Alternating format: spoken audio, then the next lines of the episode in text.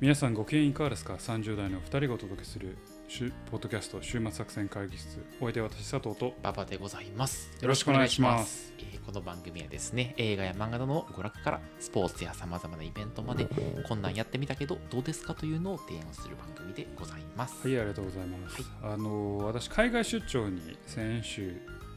おこのこの配信時にはもう1か月ぐらい前かもしれないですけど、はいはいはいはい、はい。行ってまして、うんうんうん。あのその時に思ったことほ感じたことほあの皆さんのあのチップスティップスになるようなこほとうほうをほうほうほうちょほっと。う今回お届けしようかなと思ってますオープニング役立つ情報を、はい急に生活情報番組みたいな、お役立ち情報をお届けする週末作戦会議室。週末作戦会です、はということでねあのーまあ、9月9月時なんでほもう多分今行ってもないんですけう。ど、はい。あないと思うんですけどあの JAL で今回行ったんですよね、はいで JAL でまあ飛行機あのアメリカ行ってたんで、うんうんうんあの14時間ぐらい乗ってたわけなんですけど、あの映画を見るわけですよ中でね うん。でその時に派遣アニメちょっと見見直したりもしてああー、なたんるですほけどどね。はいはいはいはい。その中でん日本未公開の映画「ザ・ヒューマンズ」っていうのが、あの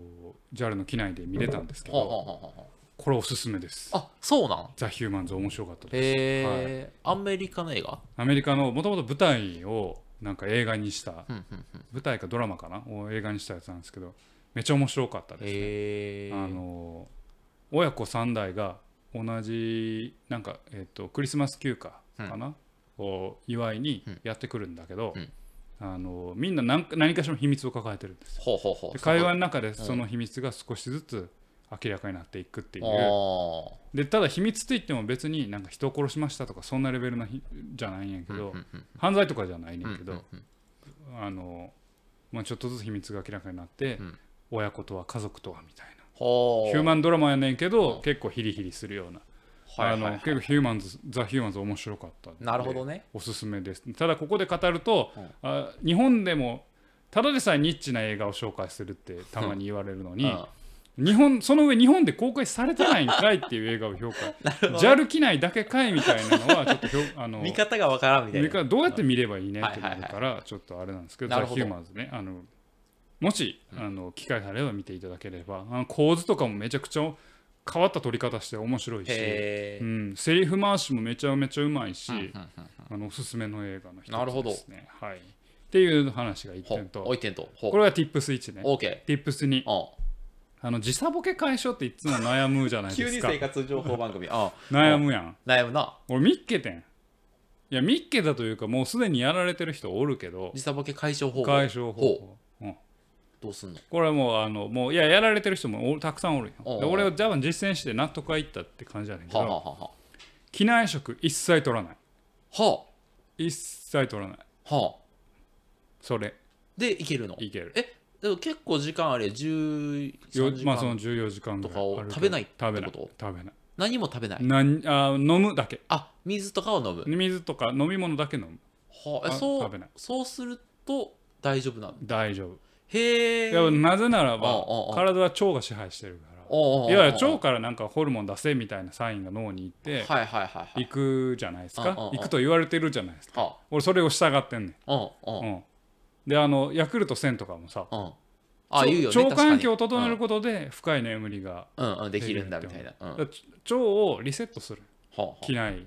なるほど断食やと気圧が低い時には特に胃腸もなんか消化能力がちょっと下がるらしいよあなるほどうんねだからそでさ特にさ俺なんかあの飛行機の中でご飯食うとさなんかめっちゃへが出そうなるよねいやほんまにほんまに なるほどねうはんいはいはいはいだから逆にもう胃腸を動かさないなるほどなるべく、うんうんまあ水分ぐらい取るうんうんうんうんそれが一番であー飛行機乗ったらもう毛布かぶって、うんえーアイマスクして、うんあの寝る、はあそれが一なるほど番、ねでそしたらあんまり辛くないうんもう全然今回辛くあない本当にだから帰りのひ帰りの飛行機もそうして、へうんえもうしないだからあなた新婚旅行行くじゃないですかあ行く行く行くエコノミープレーコいビやジえネスーエコノミーエコノミー、うんエコノミーやったらなおさらもう食べなくていいわかった、うん食べへんわ、ううんんえそのさ現地の時間に合わせて食べるとかもやらんほうがいいえー、それはやらんほうがいいやらんほうがいいだから胃腸を動かさないよあもうとにかく、うんわかった地上で食べるはいはいはい、うんそ空では食べない空では食べない、うん、っていうのうをん信じるか信じないかはあなたい次や 第でも結構これは役立つ情報やったなあいやそうなんやただ同じことを課長に言ったあらいやそれを考えて機内食で時間も決めてんじゃないのみたいな時差ボケしないようにあ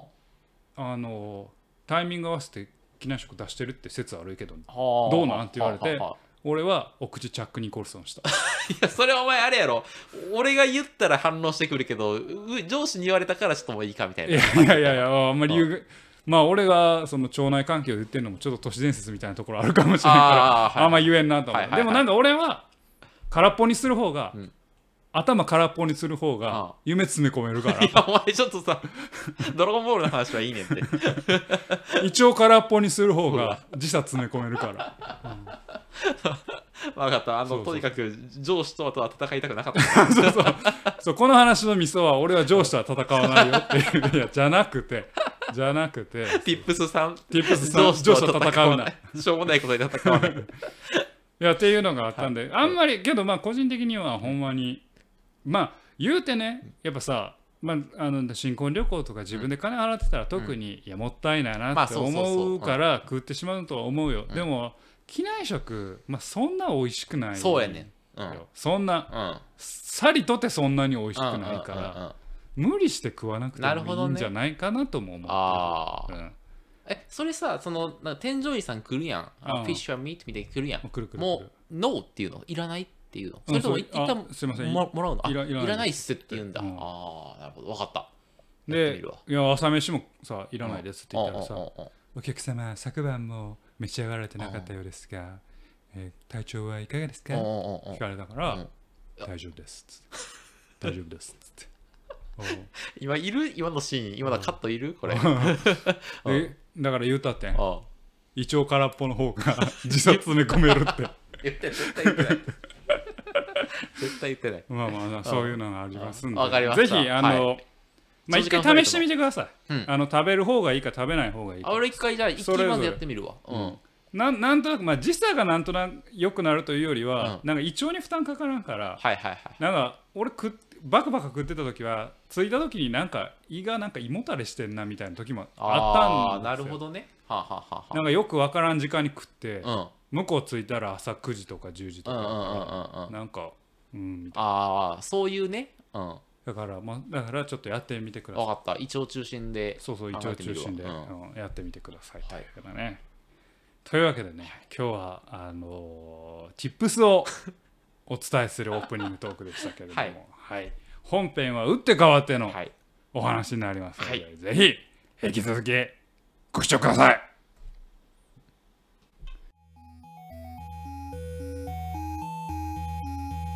では今日も会議を始めましょう、はい今日のテーマは何でしょうか今日のテーマは、えー、前々回ですかねはい前々前回ですかねはい全然前世かもしれないけれども、 はい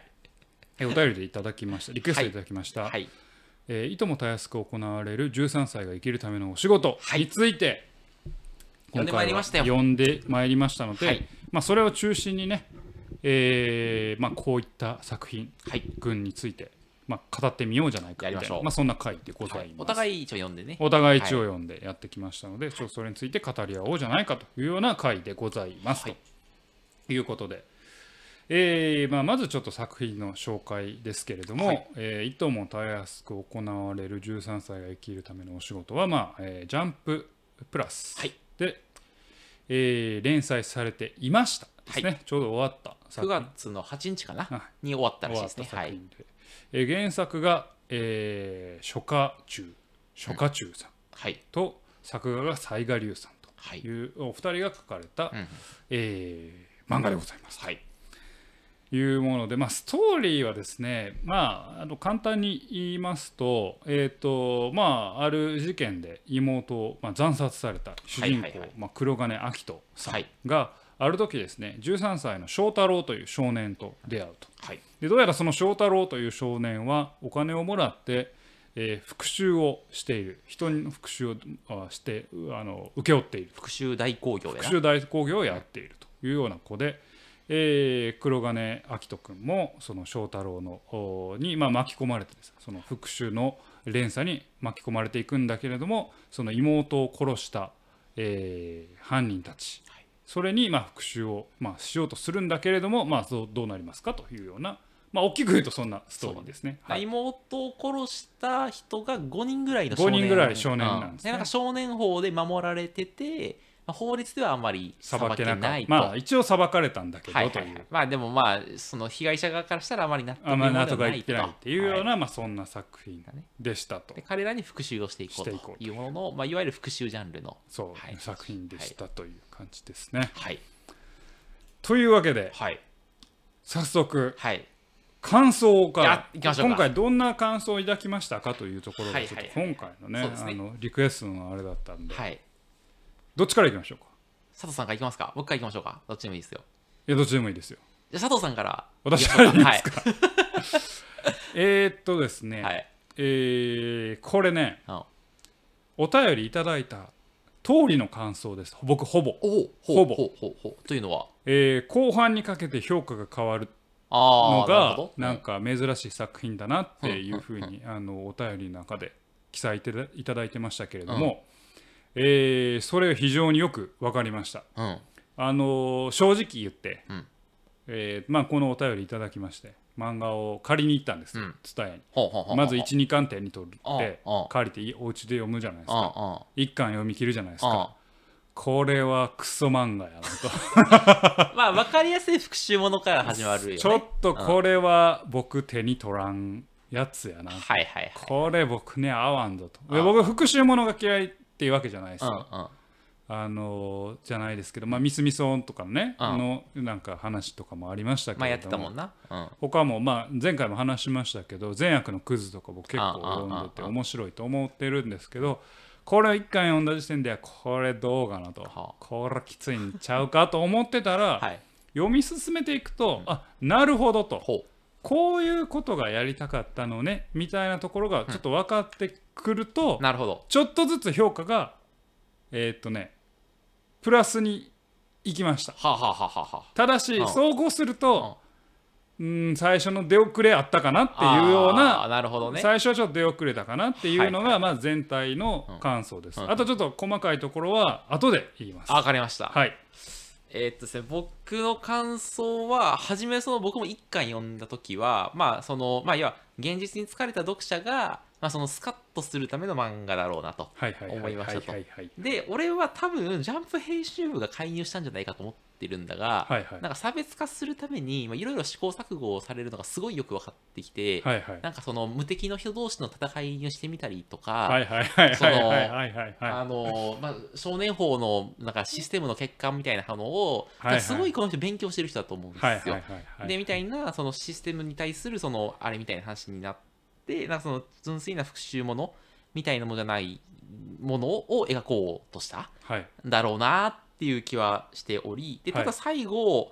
その表現されたものがえっとね一言で言うと村上春樹かって思ったおっておいうなんか感じどういう意味ですかその村上春樹かってえっ、とね、なんかね、結局、主人公の黒金明人さんはいは、自分で手を下さないんですよ。そうですねで、えっ、と、まあ、少年に手を下させるんですよ。はいはいで村上春樹は女の人に手を下させるんですよ。 そうで、自分はコミットメントしないんですよ。もう村上春樹のもう本当一面だけを切り取って言ってるけでどもねその男性性的にはね、はいはいそうでさい最後にでその少年をを所有して終わるんですよ。 はいから 所有して終わりますねあはのいはいはいなんていうのそのなんてあああのすみません、ちょっとあの、はいこれ言うの忘れてました、はいネタバレありネタバレありで、あはのい、いきます需要承諾ですか、すはいみません、はい。なので、えっと、なんていうの、その、世界系というか、その、なんか、いわゆる女の子を戦わせて、なんか、女の子が世界の、なんか、その、平和なりにつながってて、最後、女の子を所有して終わるみたいな、そういう、なんか、なんていうの、ちょっと言葉選ばず言うと、昔のエエロゲーみたいな、なんか、そう、そういうものを、昔のエロゲー、はい少年でやってみましたみたいな風に、なるほどねなんか最後見えて、あそこに着地したかってはい思っはたっいていうのが、はい、なるほどね感想です。はい。なるほどありがとうございますあの そうですねあの俺俺あんまそこを見てへんかったなって思うところは、その村上春樹のところはさておき、うん結構編集入ったんやなっていうのは、はい。は確かに俺も今言われて、んハッとしたわあーそうやなって思あーって多分すっげえ試行錯誤したと思う。うんああそうだ12巻の展開から3456とかけて、まあ、ラスト、うん変わっとるもんねだいぶ変わっとる、うんうん一巻は多分もうほんマジでほんとスッキリ路線でいったんやと思うのよ、うんうんでもジャンプやしなみたいな、あうんで、うん、結構残虐じゃない、あ残虐うん、だ感から多分一巻でちょっとストップかかった可能性はありちあーょなるっほとどね方向変えませんかみたいなあはいはいはいはいあおあそうねまあまあじゃあちょっとそっちからもう少し言葉足していいですか、うんうんうん俺一巻の時点で俺思ったのは売買ゲームに付き合うかどうかっていうところに俺は思ったんほようほうほうほうほうでこれ比較対象として挙げるのが「あの十字架の6人」っていう漫画ほうをほうほう前回挙げましたうけんれうどんうんうんもこれまあ復讐の話なんですよ、うん自分に自分のまあ家族にえーっとまあ何ひどいことをした、うんいじめえーいじめだが、まあ死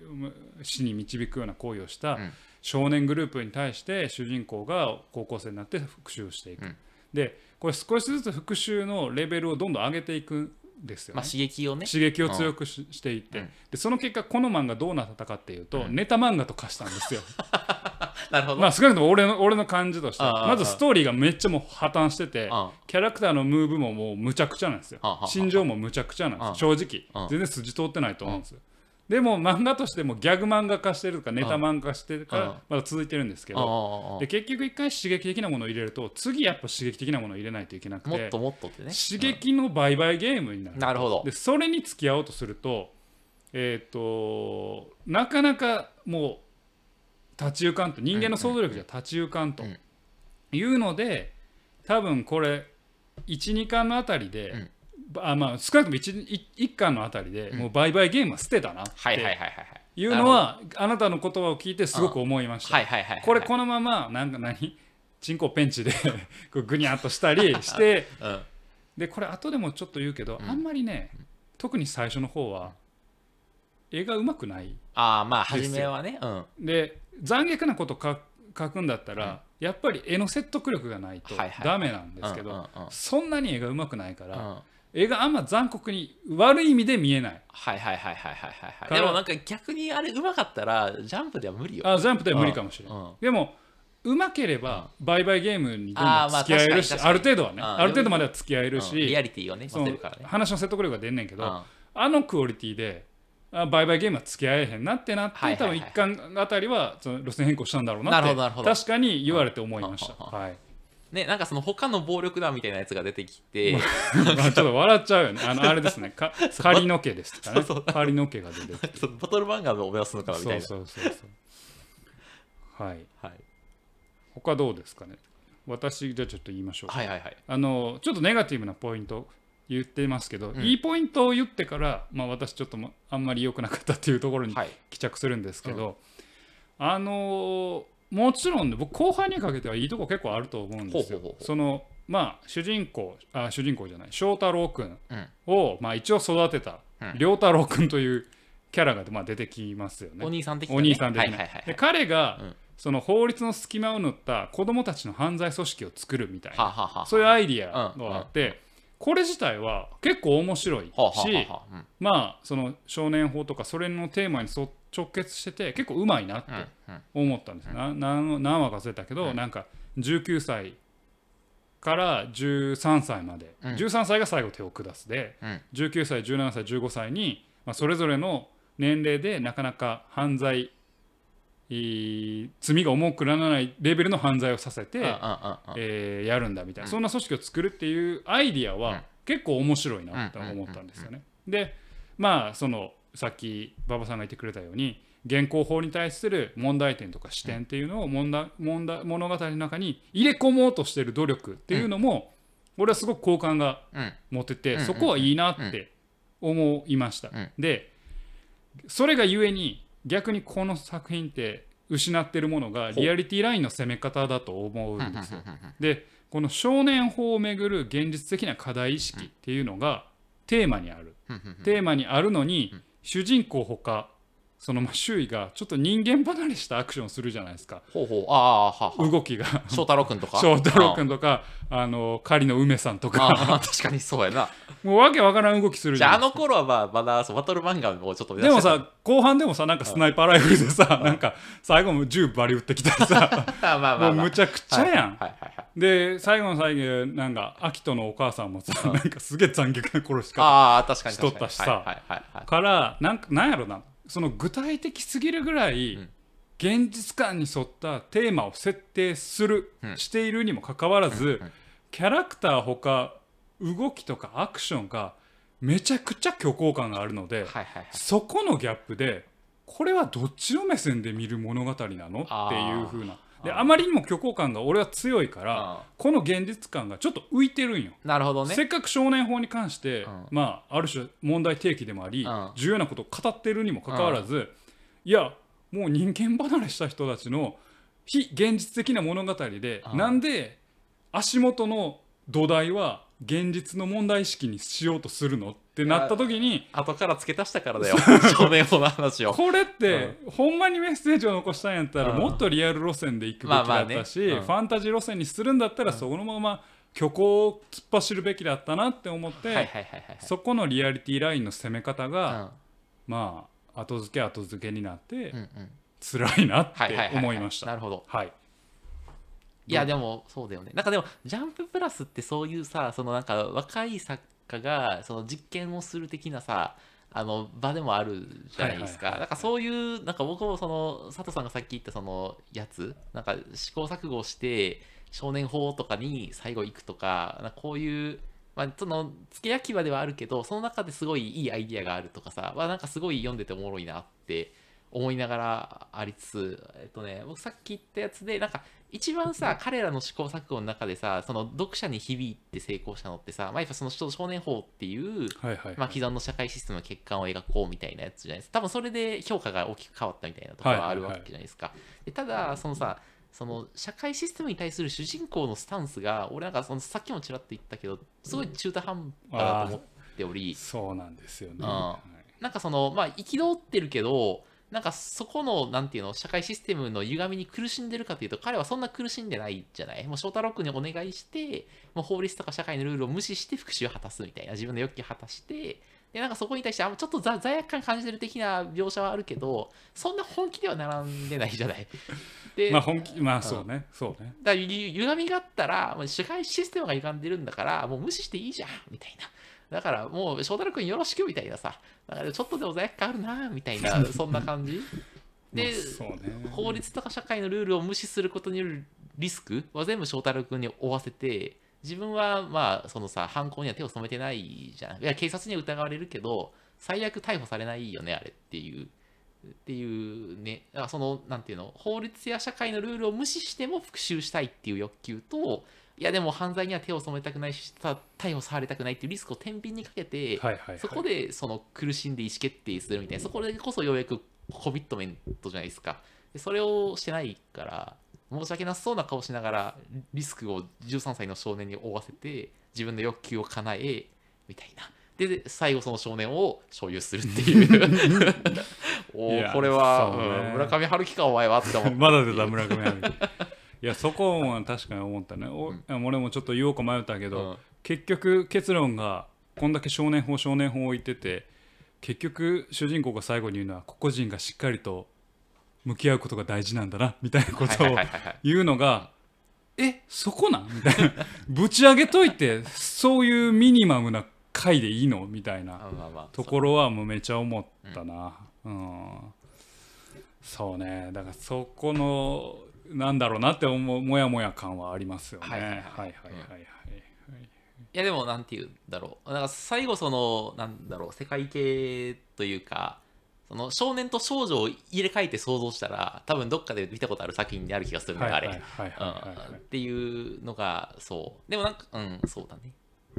だちょっともし次マジで少年法とかに行くならなんかそのブラックジャックによろしくみたいなさなんかそのなんていうのすごいリアル路線とかでいやそうリアあルそうそう少年本を語るんだったらうんリアル路線で行くべきだよね。ねうんうんで僕ちょっとプラスして違う視点から言っていいですか、はいはいはいはいさっきもちょろっと言ったんですけど、うんこれあんまりこう言うのもあれですけど、うん作画はちょっと難ありなのかなはあはあはあと僕は思いましたあそうなんや絵が下手というかアクションシーンを描くアクションシーンがめちゃ多いのにこの作う品んうんうんうんうんあアクションシーンがあんまりうまくないあそうなんやこの俺その視点でも見なかった方はほうでほうほ特に僕2話の2話2巻の13話これ一例挙げるとね、うんちょっと僕ちょっと笑っちゃったんですけど、あの春人が、えーっとまあ、妹を、えーまあ、殺したあのやつの名前ちょっと忘れちゃったけど、うんえーっと事務事務所というかなんかクラブみたいなところに行って、うんうんボコボコにされるシーンがあるんですうよああはいはいはいはいでこれあのハルトの周囲にねこれどう演出してるかっていうと、うんハルトの周囲に吹き出しと擬音語で、うんバキボコバカっていう、ハルトの顔があってバキボコバカっていううん擬音語があって、うんページめくってコマあのーコマ映ると、うんハルトの顔がめっちゃ画面腫れてるっていうのがねあこれ俺ドラえもんでしか見たことない演出なんよ。ああのあ煙になるやつやそう煙になって でジャイアンがのび太をいじめるときにドカバキボコってな って煙があの土煙みたいなのが開けるとなんかのび太の顔が腫れ上あああがあってるそのレベルなんよ。なるほでど他にもちょっとアクションシーンでこれ何やってるか分からんとか、うんうんここカメラの当て方ちょっと違うやろみたいなあ分かりにいくいよねみたいはあなはあはあで構図とかアクションが結構まあ正直ね俺は伝わりにくいところが結構あってあーで絵での説得力がないから、うんテキストでの説明が多くなってる傾向がああるんあですなるよ。ほどねでテキストでのせ傾向が多くなるからなんでこいつこんなベラベラ喋んねんってツッコミが多くなる、はいはいはいはいはいではいはい気持ちとかうんうんうんやからなんかこう乗れないというかああでアキトって本当は妹を殺されたわけですよね、うんうん復讐心の塊とうかん辛い思いしてるんですよね、でもなんかこいつベラベラ喋るしああまあまあまあア確かクにションもなんか変やしでああ全然なんかこう物語に入っていけるはあは変なあはあはあはあはあで翔太郎が、まあ、ある種のサイコパスみたいな、まあ、教育が、ね、まともな教育を受けてないみたいな感じで描かれるねんけどアキトも大概まともな教育 受けてないやつやんみたいなまあまあアキトまあじゃないまあうんハルトかハルトもハルトってだあはアキトごめんあアキトとハルト黒ごめ金んアキトさんやろあアキトトとハルトごめんうんあのアキトさんが、ってなってなんか何こ れだからなるほ作,、どね作画がちょっとうーってなるところああるまあでも原作の人とねそのああの作画の人が違うからねそのこういうことなんだっていうのがうまくコミュニケーションしきれてないのかもしれないそうそうそうそうそうだからちょっと絵的にもうーんって思ったこれ絵が変わるとちょっと雰囲気また変わるんじゃないかなっああ思うはいはいは正いは直いなるほどねうんセリフ量も減らてせセるリみたフい量なも減らせるはしあはあはあって思いましたねなるほどうんそうかやっぱその2人で書くってすごいことなんだねまあそうかなんななまあねそうねうんあのだからそうのん原作が思い浮かんだ構図とか、うんえっと作画が描く、えっと違うから、うんうんうんうんうんうんそうだよねうんと推しのことがすごいなあれなおなんかだいぶごめん話全然違う話だ全然違う話だったけどはい、ってはい思いましたね、いやちょっとだから次の作品はちょっと期待したいですね。あの、あそうですかあの、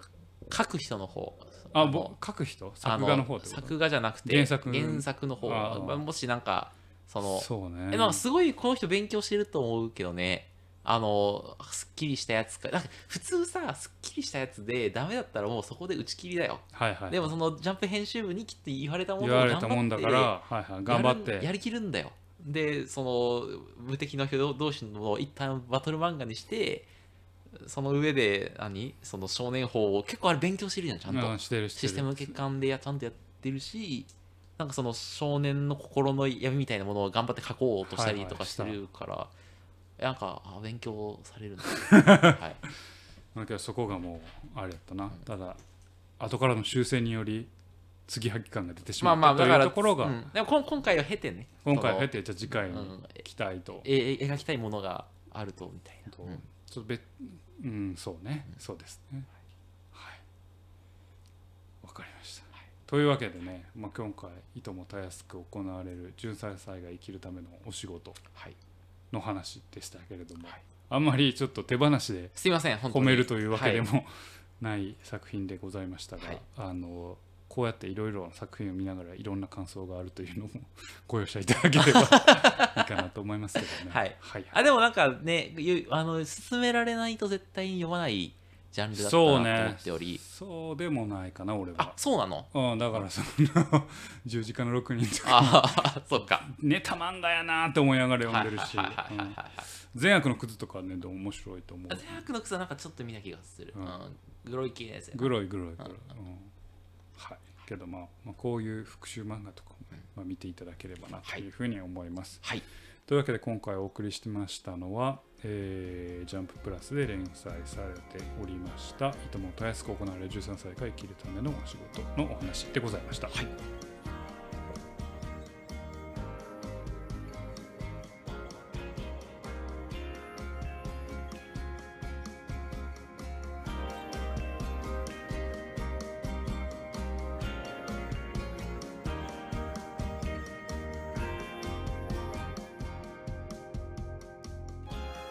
週末作戦会議室ではお便りお待ちしておりますお便りやポッドキャストのメモ欄で記載されたリンクよりアクセスいただき、種目作戦会議室ホームページ、メールフォームよりお願いします。またツイッターもやっています週末作戦会議室でぜひ検索くださいお便りやツイッターいただいても結構でございます。いやありがとうございます、というわけでね今日は漫画の話をしましたけれども、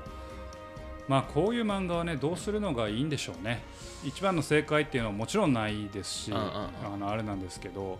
あの言った通りやっぱね残酷表現が、うんまあ、目を引く、うんそれで視聴者あの読者をを捕まえるって作品も、まあたくさんあると思います、うんうんでもそれで多分どっかで売買ゲームにうん付き合わないよより残酷に、うんうんうん。より悲惨に、はあはまあ、よりある種なんだろうすっきりするようにあはあまあ、よりすっきりするためには一回悪をめっちゃ高く上げないといけなかったりするからそういう工夫というか大変さがあるうん一方で、うん。はい。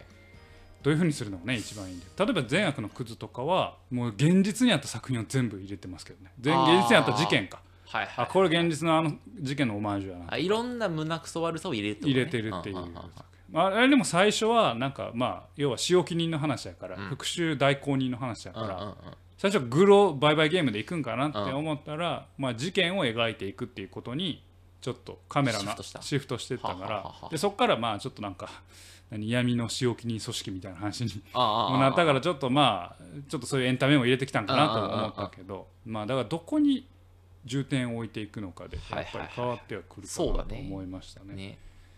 だから少なくともそうねアクション漫画にするとちょっとアクション復讐漫画にするとちょっと脱線するよねっていう。あれしたら、あのさ、初めはさ、そのちょっとそのこ個人的な復習やってんけど、はいはいその実はその、なんていうのあの、その犯人のお父さんが偉い人で、あ SP とか公安警察にに守られるようになって、今流行りのあの公安警察と戦うみたいなやつで、ちょっと公安を描いてみるとかさ、なんうかん、そのリコリコみたいな、ちょっと今ほら、流行ってたじゃない。まあなんか 何敵の、うん敵のというか犯罪者のまあ親父がうん警察官、うん、まあ高校的な機関っうん。ていうのはまあはやられてるよなでもそのままと国家権力とガチで戦うのはさないじゃんあるなあるかうん、あるんやあるな 国家権力と戦うの結構あるよ公安は公安もあるてかう例えば「ウロボロス」っていう漫画とかあーちょっと復讐ものではあるけどはい要はいははいはいあの何ほほぼさんがあの殺されてうん一、人はヤクザに一人は警察官にあなーはいはいはいってほぼさんを殺しうんた真犯人を追っていくとどうやらそれは警察官僚のトップにいるようだってことが分あーあーあーなるほかってどねうんあったわあるあるよあったわあるあるだから強大な組織は敵にしやすいからさそうかうんあるなだかなるほどらそのだから復讐代行人は何を書くべき復讐人の気持ちを書くべきなのかだからさ作品を読む時に3つの気持ちがあるってねよく言われるじゃないですかははははキャラクターの気持ちと、うん読者の気持ちと、うんえークリエイターというか作作者の気持ちうと、んうんうん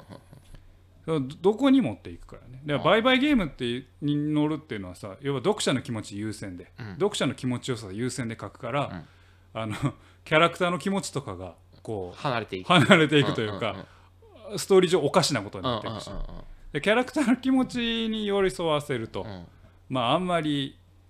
共感されにくい物語か、すっきりしなくなっちゃうなそあしたらなのすごくミニマムな話になるうんうんかというので、まあ、答えはないんですけど、はいはいそこのバランス感覚は結構大事だななるほとど思います。で作者がつつつ作りたいものを作るといや自分が自己満足するものになるとなおさら読者ついてこえんっはいはいはい買ったりするしうんていうそのそこのバランスはね、うんうんで特に復習もので、まあ、いともたやすくとあの十字架の七人とか思うのはキャラクターの感情とか心情がなんかこうあんまり丁寧じゃないなって思う思うかな、うんうんなんとなく、うん、そんな気ま持あ、ち葛藤みたいなのはねあの表面的で表そう表面的に書かれて、うんなんか記号的に主人公たちを動かしてるかなはっいて、罪悪感を感じておりますおります、うん僕は辛いんだうんみたいな辛い、うん辛いぞ炭治 郎みたいなうんはいす ぐ鬼滅の刃 行くみたいなところがあるから、うんはいもっと人間って複雑だから、まあねそこをうまく、ね、クリアカットして描けるとうんうんいい作品になるんではないかなと思いました。佐藤先生からのアドバイスが あの豆一郎です馬場一郎先生から豆一郎かはらいのね、はい思いましたはいという感じすでいしょまうせかんね。 はい はい、というわけでね、はい、疲れました、ね。疲れました とても疲れましたけれども。というわけでお送りしてまいりました、えーポッドキャスト週末作戦会議室、本日はこれにて開き、お開お相き手は私、佐藤と、パパでございましたまた聞いてください。さよなら。